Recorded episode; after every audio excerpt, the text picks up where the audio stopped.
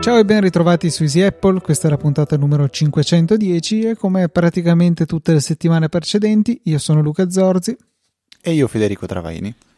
Ma non dirlo così con quel... cioè, come se fossi rassegnato. No, no, no, assolutamente. Ah. Cioè, magari sono rassegnati i nostri ascoltatori che devono subire la mia voce ancora un'altra settimana, chissà. Massima sofferenza. No, dai, dai, se, se, lo fanno, penso che lo fanno perché hanno piacere a farlo. A parte qualcuno magari che ci ascolta nonostante non, non, non so, magari lo fa tipo la puntata dei Simpson del Tomacco. Ce l'hai in mente? No, non ho mai guardato i Simpson in vita mia, eh, praticamente. Va- oh, ok, no, vabbè, questa parte censurala perché sennò perdiamo almeno 8.000 ascoltatori. Eh, è una puntata in cui si mettono a fare i contadini Simpson e decidono di seminare in un campo cose a caso e vanno a comprare i semi da seminare e comprano tipo sigarette, semi di pomodoro e orsetti di gomma se non sbaglio e crescono delle, delle, dei pomodori marci eh, con, che sanno di tipo di, di, di marcio con eh, tutto, tutto, tutto il dentro nero e gli danno un morso, cioè Bart mi sembra o Meg, gli, Maggie, gli danno un morso e dicono eh, che schifo, ne voglio ancora e danno un altro morso, cioè per, del fumo, cioè ti fa male però non riesci a smettere. E li chiamano tomacco, eh, tabacco e tomato eh, e iniziano a venderli. E la gente li compra, li assaggia, dice che schifo e sputa per terra, fa ne compra un quintale, una roba del genere, quindi se uno ascolta la puntata come ehm, come, fai, come, fa chi, chi, chi, mangia i tomacco, quindi ci ascolta nonostante ci faccia, facciamo schifo ma creiamo dipendenza, quindi questa è, è Easy Macco, non lo so. To, easy Tomacco, sembra un po' una, un insulto veneto, no?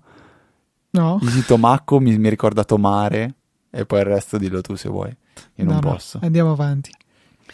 Va bene, come va con lo sblocco dell'Apple, con, del, dell'iPhone con l'Apple Watch? Domanda. Molto bene, direi che... Molto bene? Ah, non ho assolutamente te. problemi.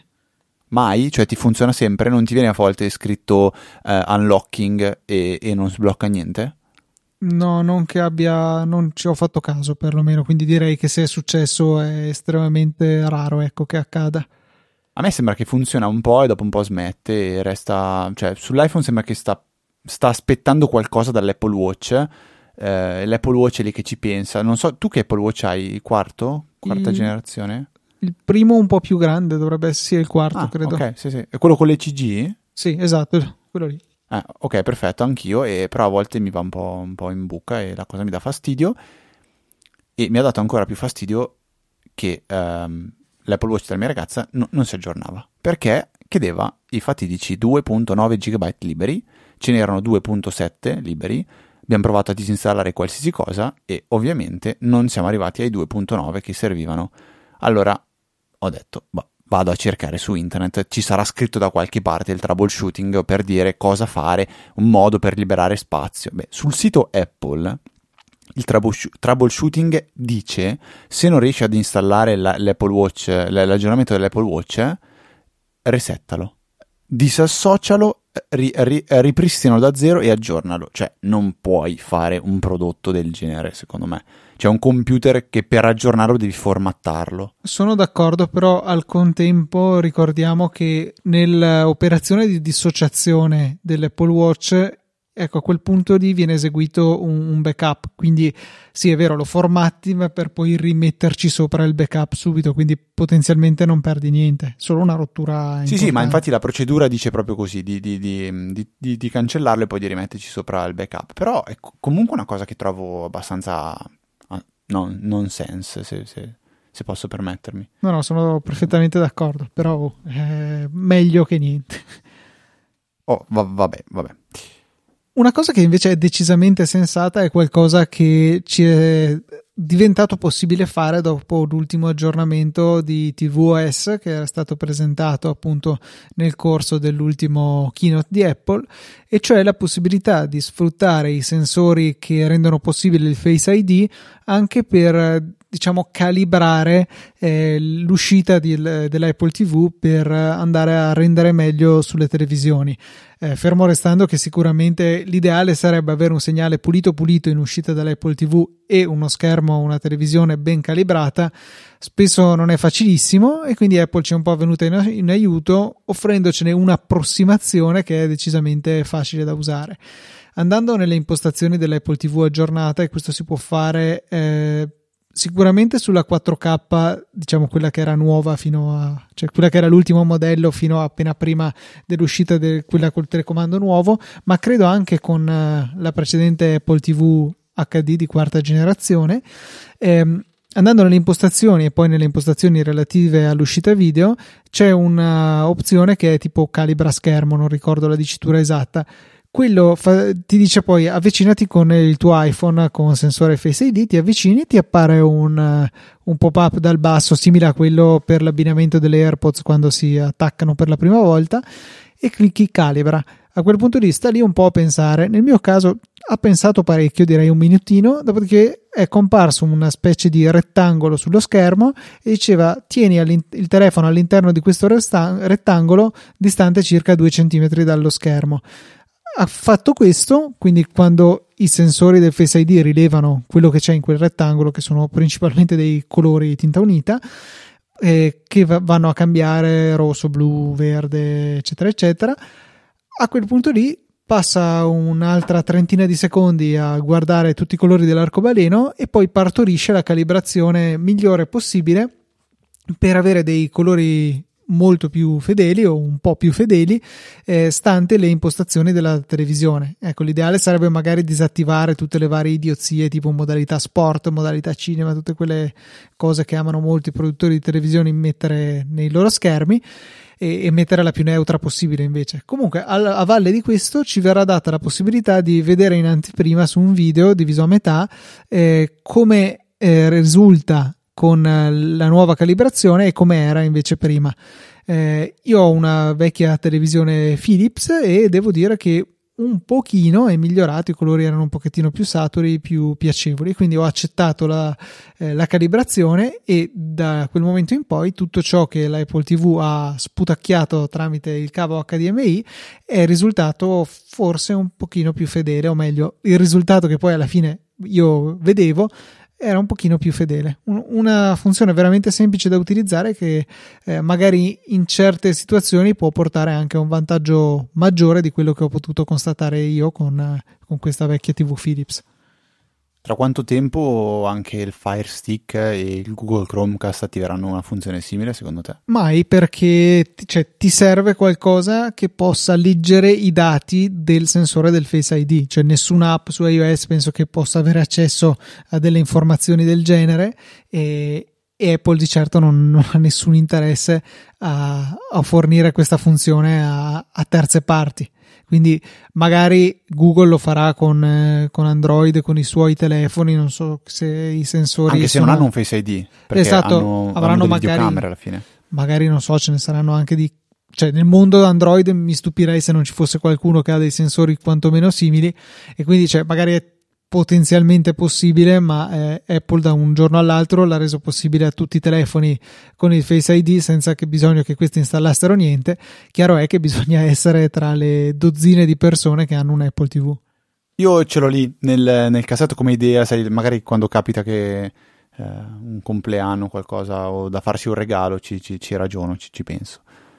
Mentre ehm, sono arrivate delle segnalazioni tramite Telegram di un, di un, articolo, di un fatto che è successo che eh, può fare un pochettino paura o comunque far pensare, visto che tratta un tema che noi ogni tanto, anzi forse molto spesso, eh, trattiamo, che è la sicurezza, password e password manager, perché c'è stato un password manager che ha avuto qualche problema di sicurezza, anche se noi pers- non l'abbiamo mai menzionato su, su Apple non solo non l'abbiamo mai menzionato, ma onestamente non avevo mai sentito parlare di eh, questo software della Click Studios, una software house australiana che ha questo password state che è appunto un password manager disponibile su varie piattaforme e che è stato bucato. In realtà non è stato bucato eh, diciamo il servizio cloud, non so nemmeno se ce l'abbia in sé di, di sincronizzazione delle password, non è stata bucata la cifratura in sé quello che è stato bucato è il, diciamo, il server degli aggiornamenti. Hanno caricato una versione modificata in modo da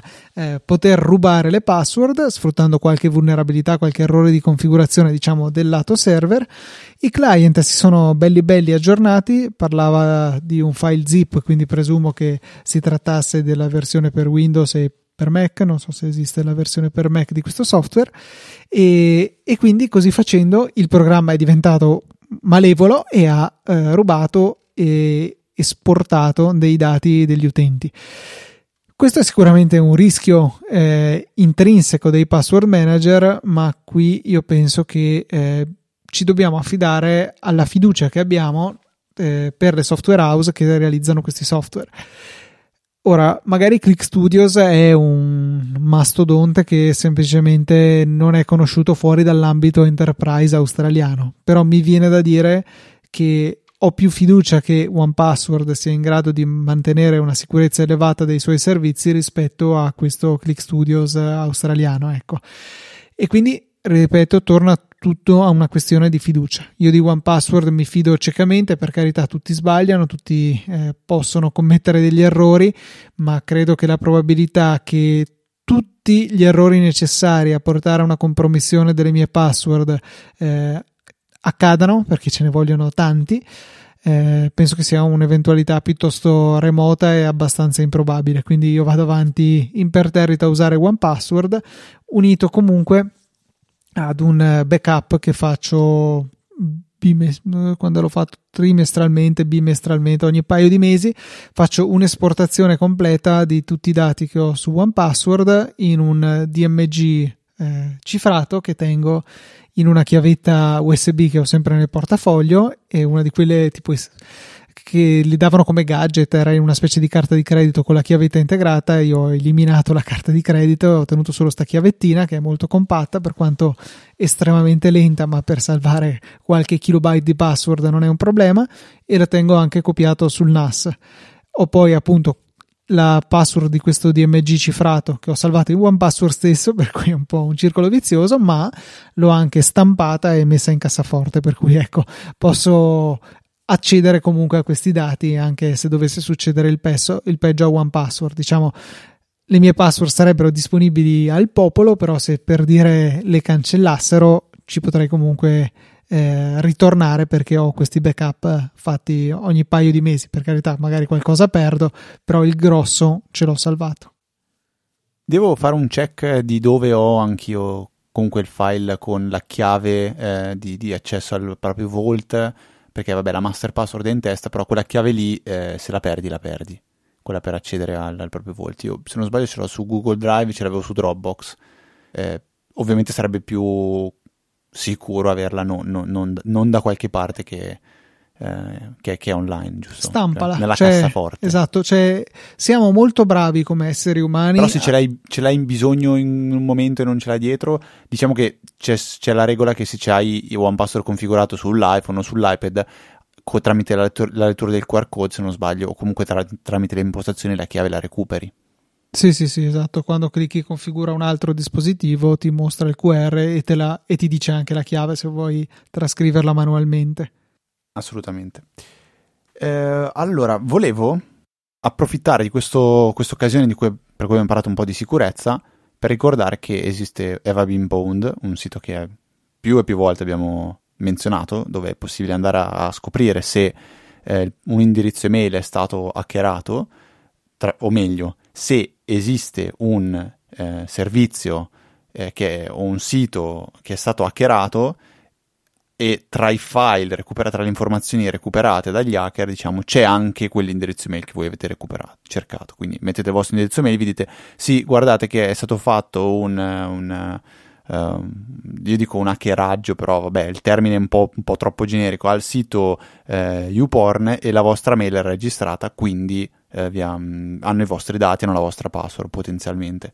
Ecco, da quando, eh, questo me, la, me la precisava Luca, da quando è stato eh, svelato anche la, la, l'hacking ai, al database di, di, Facebook, dove se non sbaglio le password non sono state eh, recuperate, ma soltanto i dati legati alle persone con i loro numeri di telefono. Correggimi Luca se sbaglio.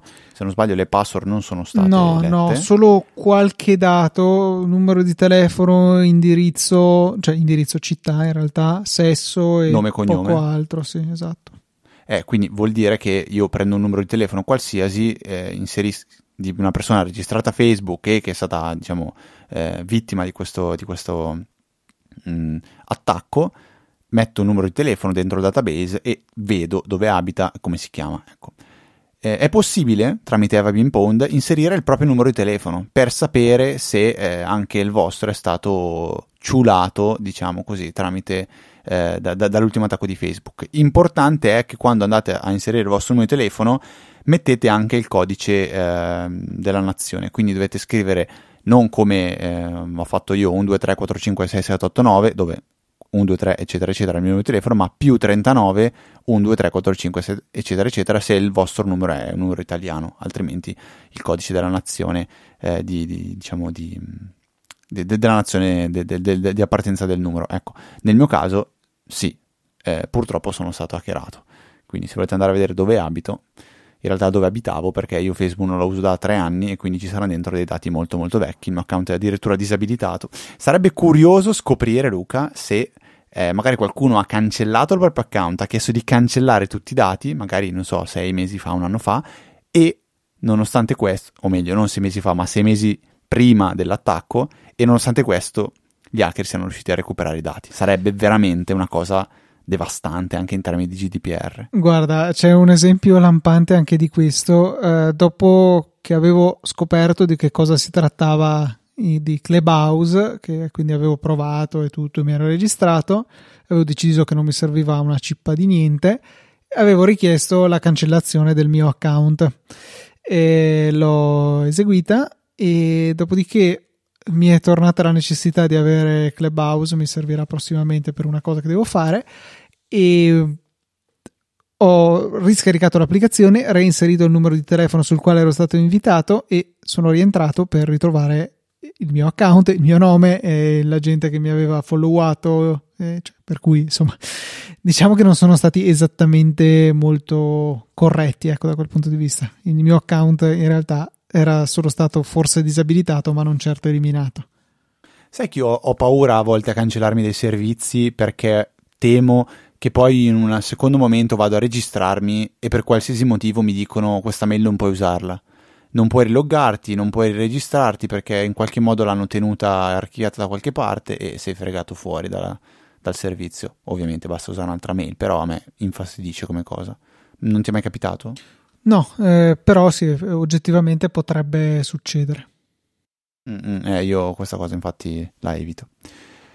A proposito di sicurezza, a proposito di password, a proposito di eh, andare a dormire sereni, parliamo di backup perché è arrivato un consiglio da Diego tramite la EasyChat di un'applicazione che trovo interessante eh, che si chiama Time Machine Editor, che è un software totalmente gratuito per Mac che permette di dare una programmazione, di effettuare una programmazione dei backup di Time Capsule. Quindi o meglio, Time Machine, sì, Time Capsule è un lapsus, Time Machine, che solitamente parte un po' quando ha voglia di partire. Una volta possi- all'ora. Una volta all'ora. Una volta all'ora, ok.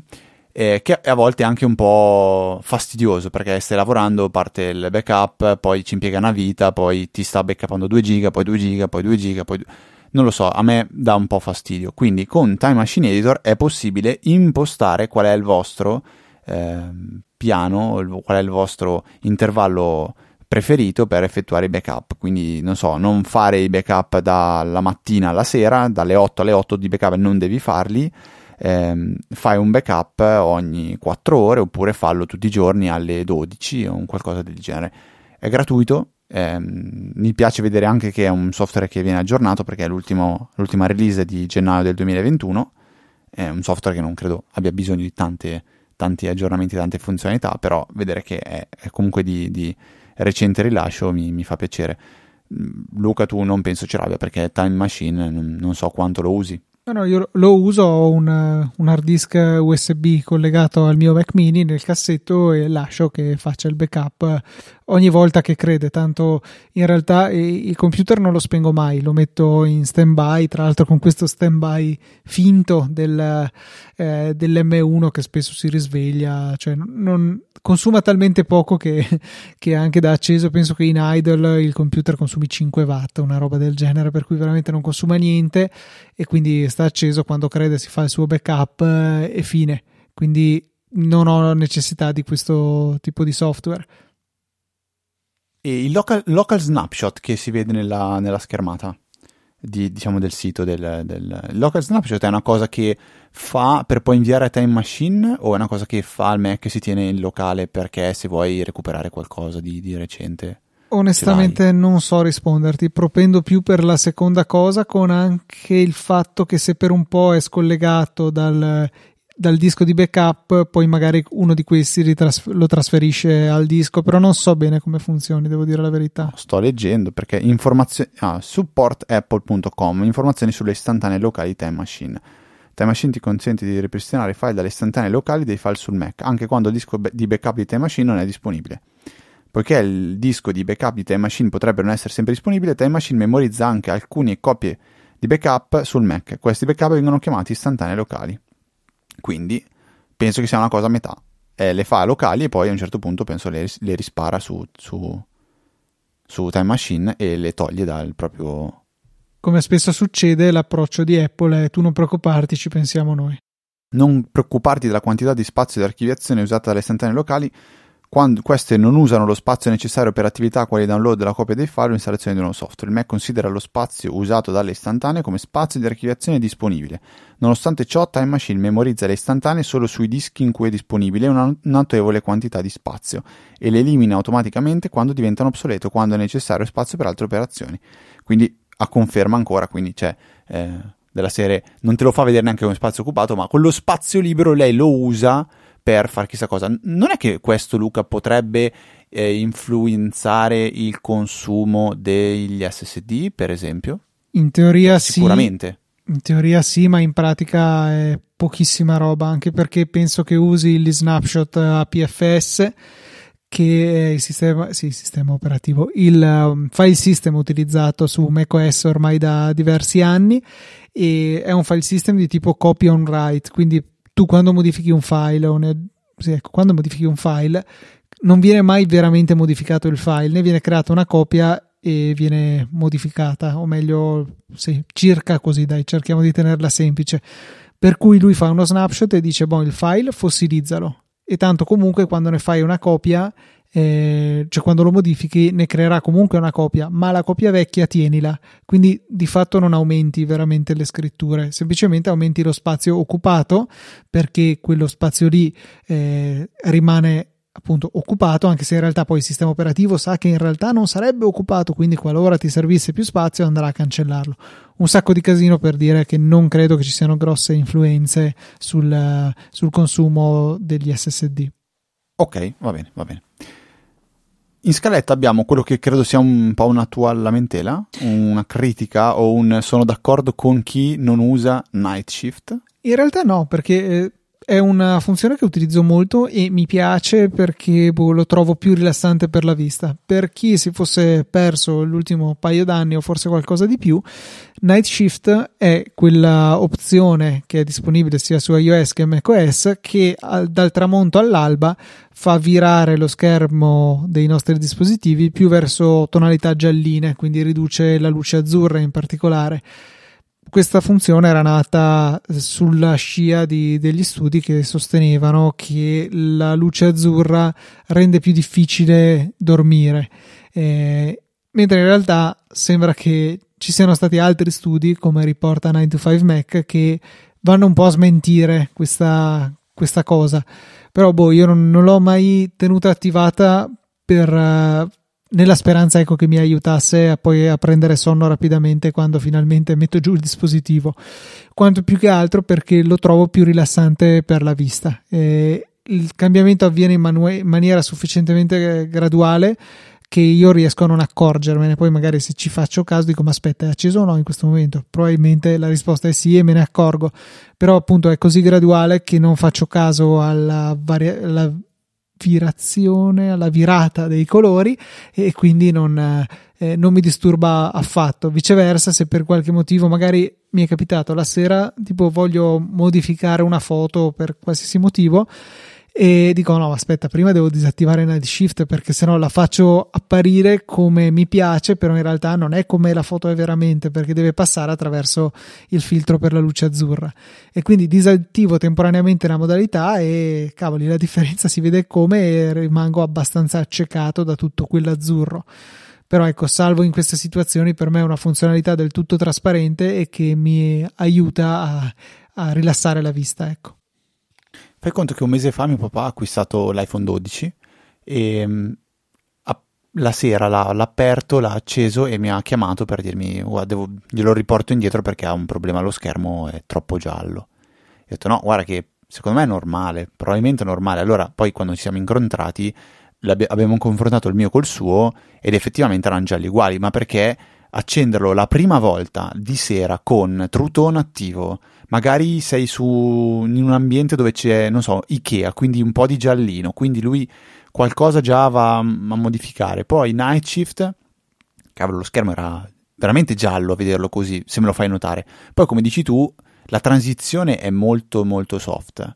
Ehm, volevo sapere, tu True Tone invece lo, lo usi? O, cioè, Night Shift abbiamo capito che ti piace. True Tone anche lui. Eh, è sottile sottile nel suo agire, quindi no, non mi accorgo del, del, suo intervento. Io tengo attivo tutto, però mi rendo conto che eh, mi piacerebbe avere un bianco che sia veramente bianco. Quindi True Tone alla fine è, è, è, ti illude di vedere le cose bianche, ma in realtà te le, te, le, te le, shifta un po' verso il giallo. Night Shift è solo per il discorso de, degli occhi. Io ormai mi sono assolutamente abituato. Non, non so se c'è anche su Mac questa funzione, vero? Del Truton dici? Del Night Shift. Night Shift sì, Truton solo in alcuni Mac più recenti. Eh, Beh, perché comunque serve una webcam che... No, secondo me non usa, non usa, la webcam, usa eh, qualche altro tipo di sensore. Eh, ma Truton non è una, una, tipo un bilanciamento del bianco sì, in base però, all'ambiente in cui sì, però non, non usa la webcam per rilevare l'ambiente. Penso che usi no, un qualche sensore della temperatura del colore, non so nemmeno se esiste questa cosa. Le stesse cose che eh, penso siano usate anche fotocam- dalle fotocamere per il bilanciamento del bianco. Ah, no, ok, non, non, non, non, lo so, nel tecnico onestamente non, saprei assolutamente dirlo, però ehm, era solo questo, un, un, check se c'era o non c'era, non me lo ricordo assolutamente un, un consiglio alla, alla, Easy Apple, una, un'applicazione che ho trovato su eh, Reddit, tanto per, tanto per, cambiare. L'ho trovata nello shortcut che si chiama slash r slash shortcuts. È un'applicazione che si chiama Charty for Shortcuts. Charty è eh, praticamente un'applicazione che io non ho e non uso perché non uso shortcuts quasi mai, però penso che per gente eh, che mh, ammira eh, i grafici tanto quanto lo fa l'ingegner Zorzi, è un'applicazione che può tornare utile perché permette di avere eh, la possibilità di creare dei, dei, dei, dei, grafici direttamente tramite shortcuts. Quindi ti dà praticamente, eh, loro dicono, 24 nuove azioni che ti, permette, che ti permette di creare dei, eh, grafici partendo da dei dati che vai a recuperare con, con shortcut. Quindi è un'applicazione, tra l'altro, che vedevo gratuita, se non sbaglio Luca, eh, tu ti diverti a fare grafici con Shortcut? No, con Shortcuts non, eh, non ho mai avuto la necessità di, di, fare grafici, quindi questa cosa mi mancava. La metto Attualmente mio... per cosa lo usi? Per segnarmi. Facci a... un recap.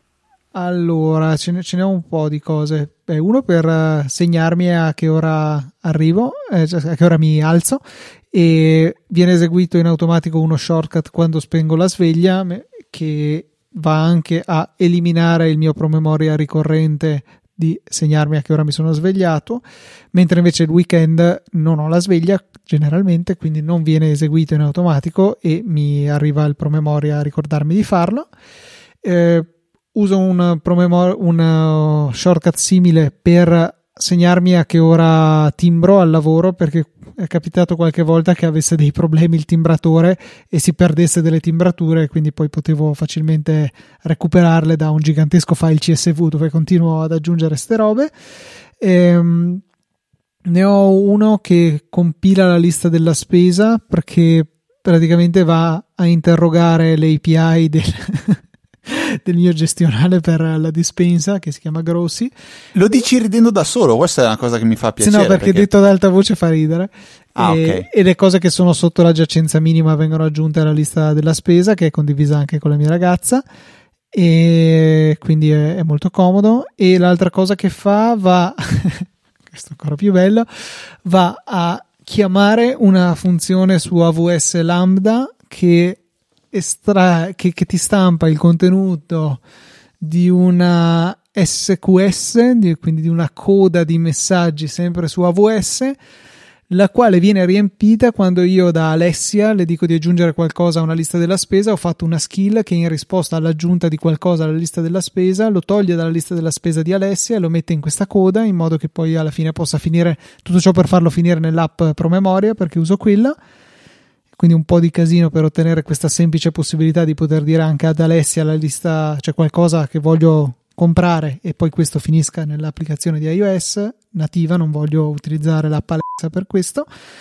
E mm, poi ne avevo fatto uno che era nato per mio fratello, ma utilizzo anch'io ogni tanto per risolvere il seguente problema. Sky TG24 non ha una, un'applicazione né per Smart TV né per eh, Apple TV e, e quindi risulta scomodo vedere Sky TG24 se come nel caso sia mio che di mio fratello, non hai nemmeno l'antenna collegata alla televisione, ma usi solo internet.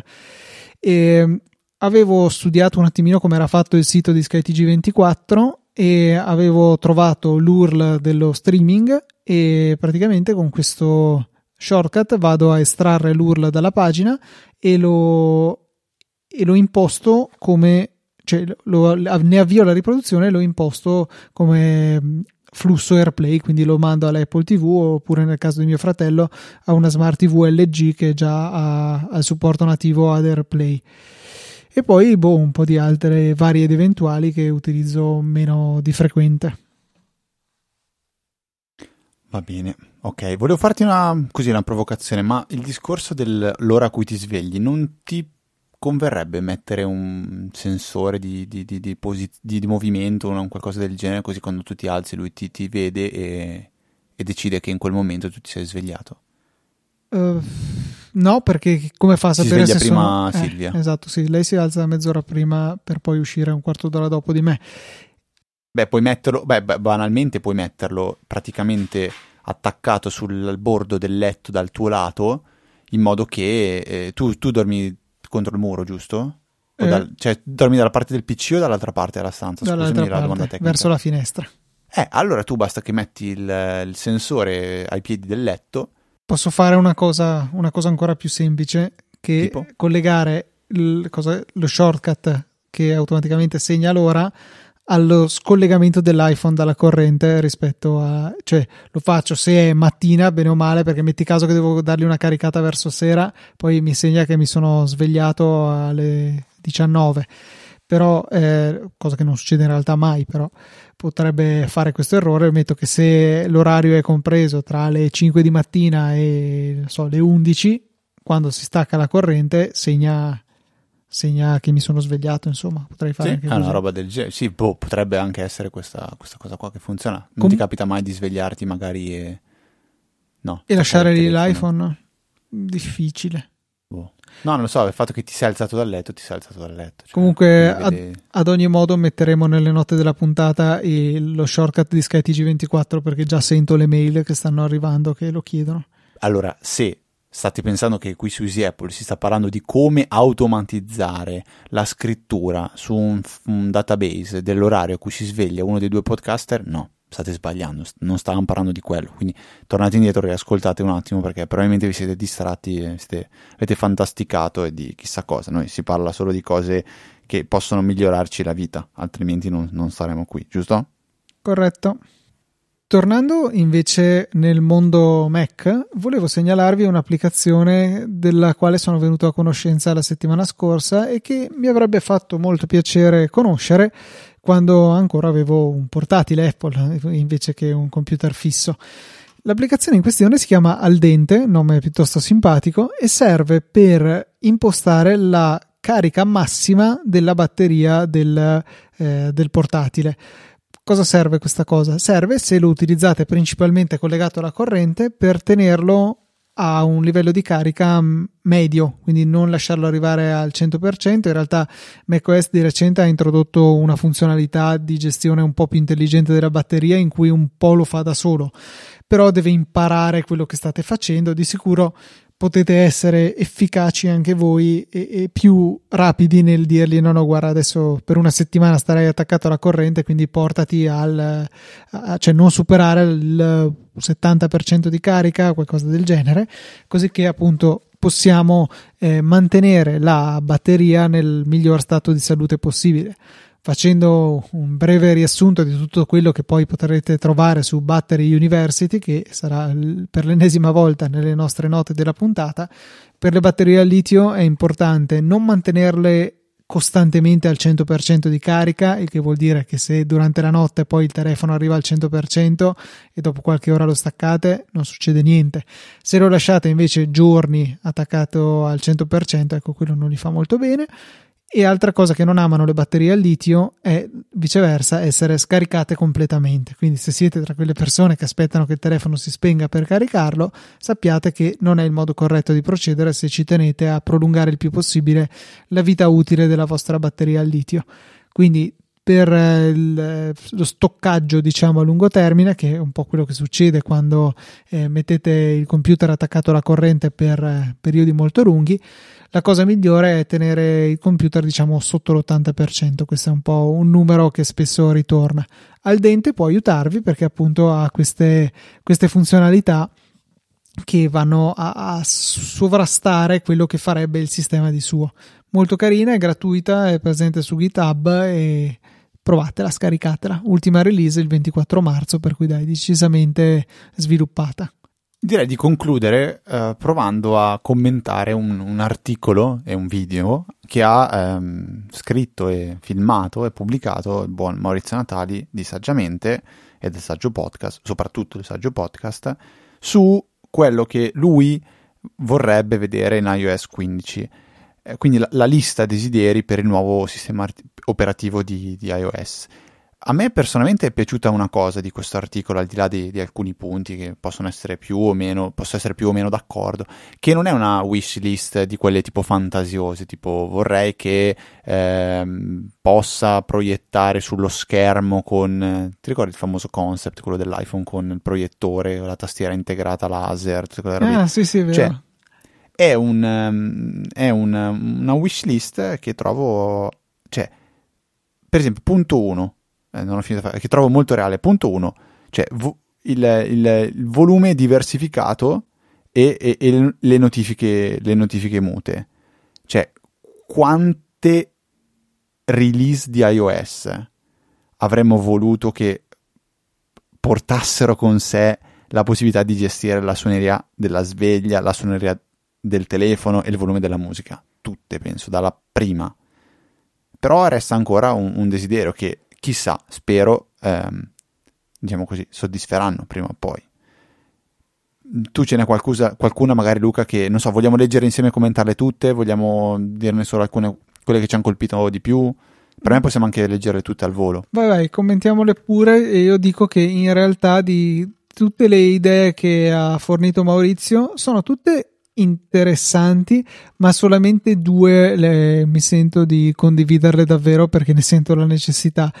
L, in realtà il volume diversificato delle, noti- delle notifiche, la sveglia, eccetera, sì, è, è qualcosa di carino, ma non ne sento tanto la necessità, però potrei sentirla, quindi mi sento di appoggiare questa richiesta di Maurizio e all'altra cosa ci arriviamo dopo, quindi procedi pure con il secondo desiderio è riguardo il non disturbare, cioè un non disturbare che oggi permette di scegliere dei, dei, dei comportamenti che sono eh, un po' troppo o bianchi o neri.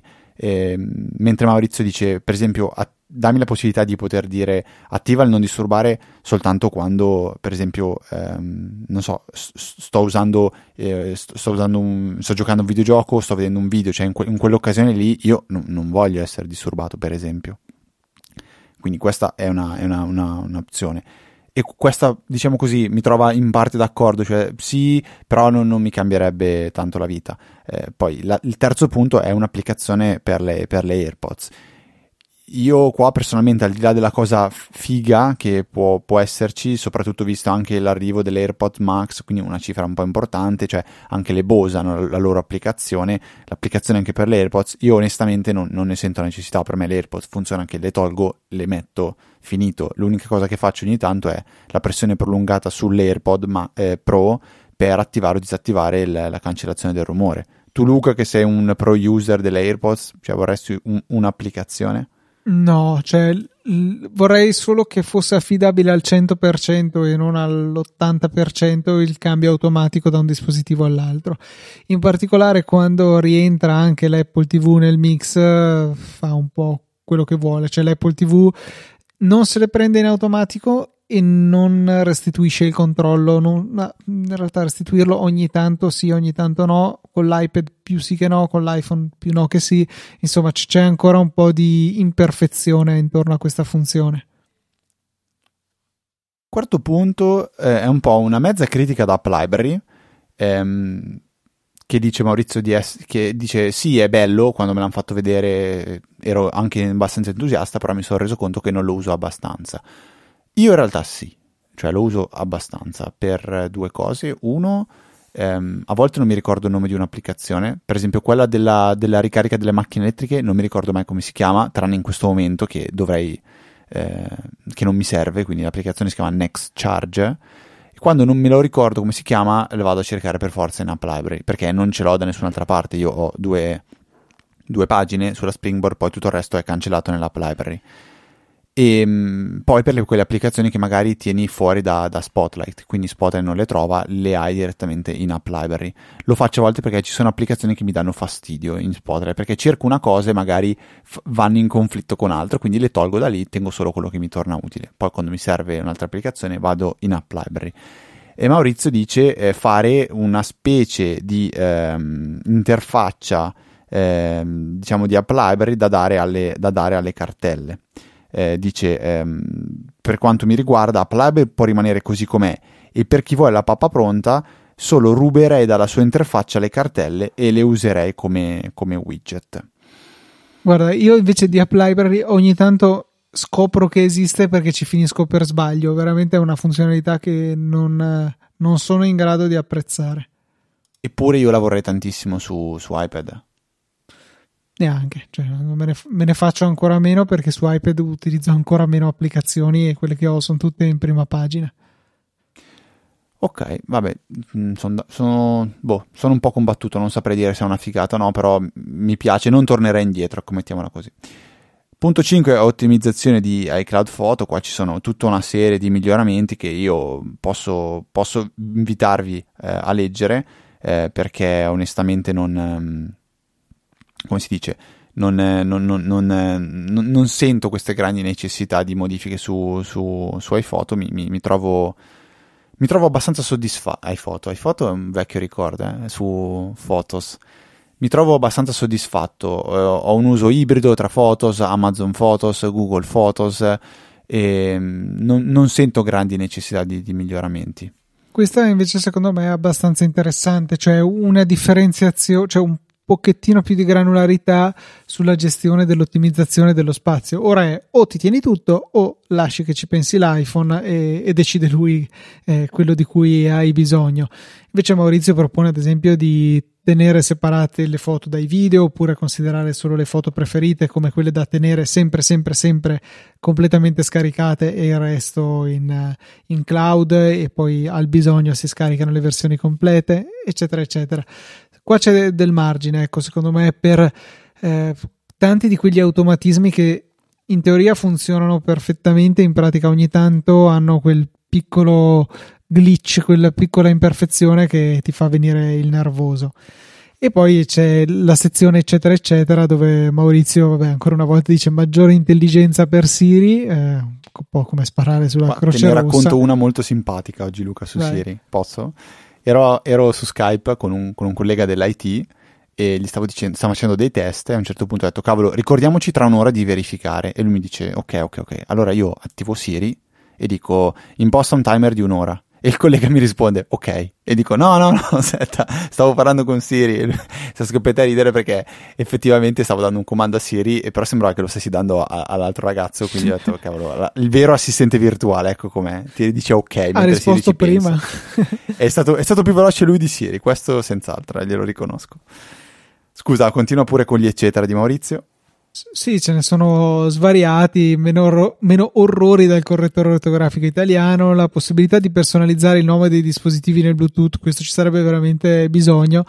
Ho un po' di adattatori generici che sono veramente indistinguibili tra loro, cioè sono sempre grumo di lettere e numeri con un trattino in mezzo e non mi ricordo mai qual è il grumo che mi serve in un determinato momento.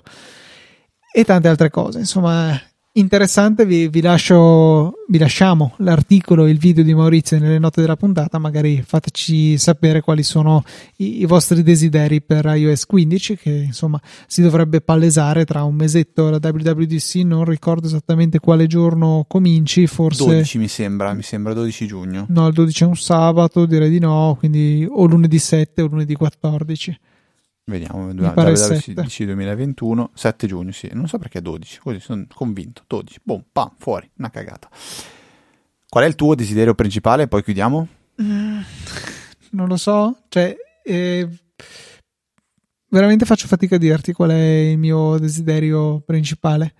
Alla fine sono ben, cioè, è già da tempo che sono ben servito da quello che mi offre iOS e non so bene cosa voglio in più, ma sono felice di, che sia Apple poi a pensarci e a, e a dirmi cosa mi potrebbe servire, offrirmi qualche possibilità e poi alla carta scelgo se, se mi piace oppure no. Il mio è un po' più su Mac, su iPad, no Mac, scusa, iPad, perché alcune cose mi fanno veramente un po', un po' pensare che ha ancora le balle strozzate, però è, un, è un, ehm, non è una, una, una, richiesta specifica, un po' dire diamogli un po' di benzina a questo iPad, ma facciamolo bruciare bene. e, ehm, diamogli fuoco per sempre? Sì, una roba del genere. Questa è benzina e ora mi darò fuoco. No, non è vero. È un meme fantastico. Luca, bene, eh, direi che possiamo ringraziare i donatori di, di questa settimana. Certo che sì.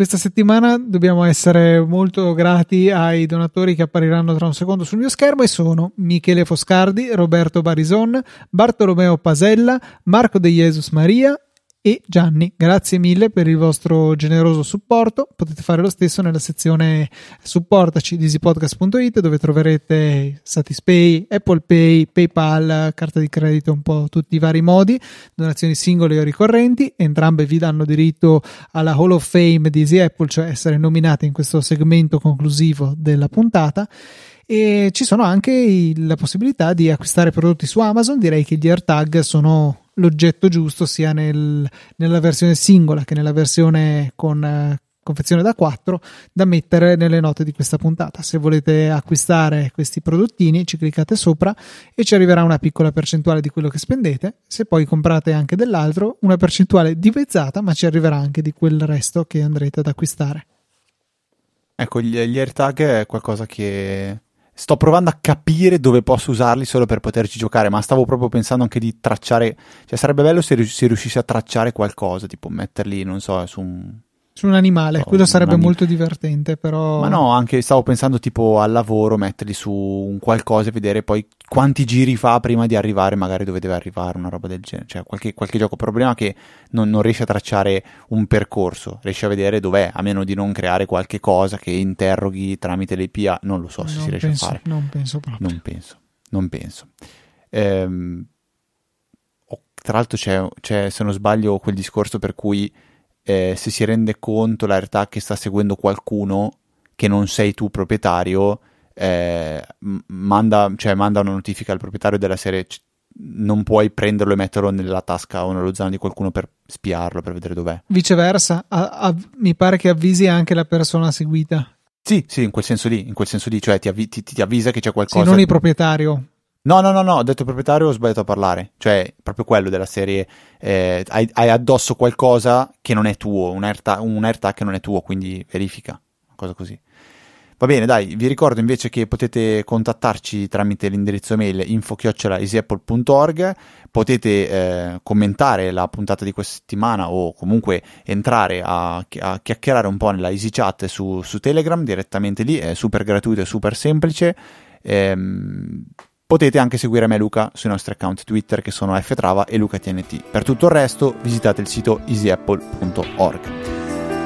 Per questa 509esima, nona? 500 decima. Scusami, mi sono impappinato. 500 decima puntata è tutto. Un saluto da Federico. Un saluto da Luca. E noi ci sentiamo la settimana prossima con una nuova puntata di Easy Apple.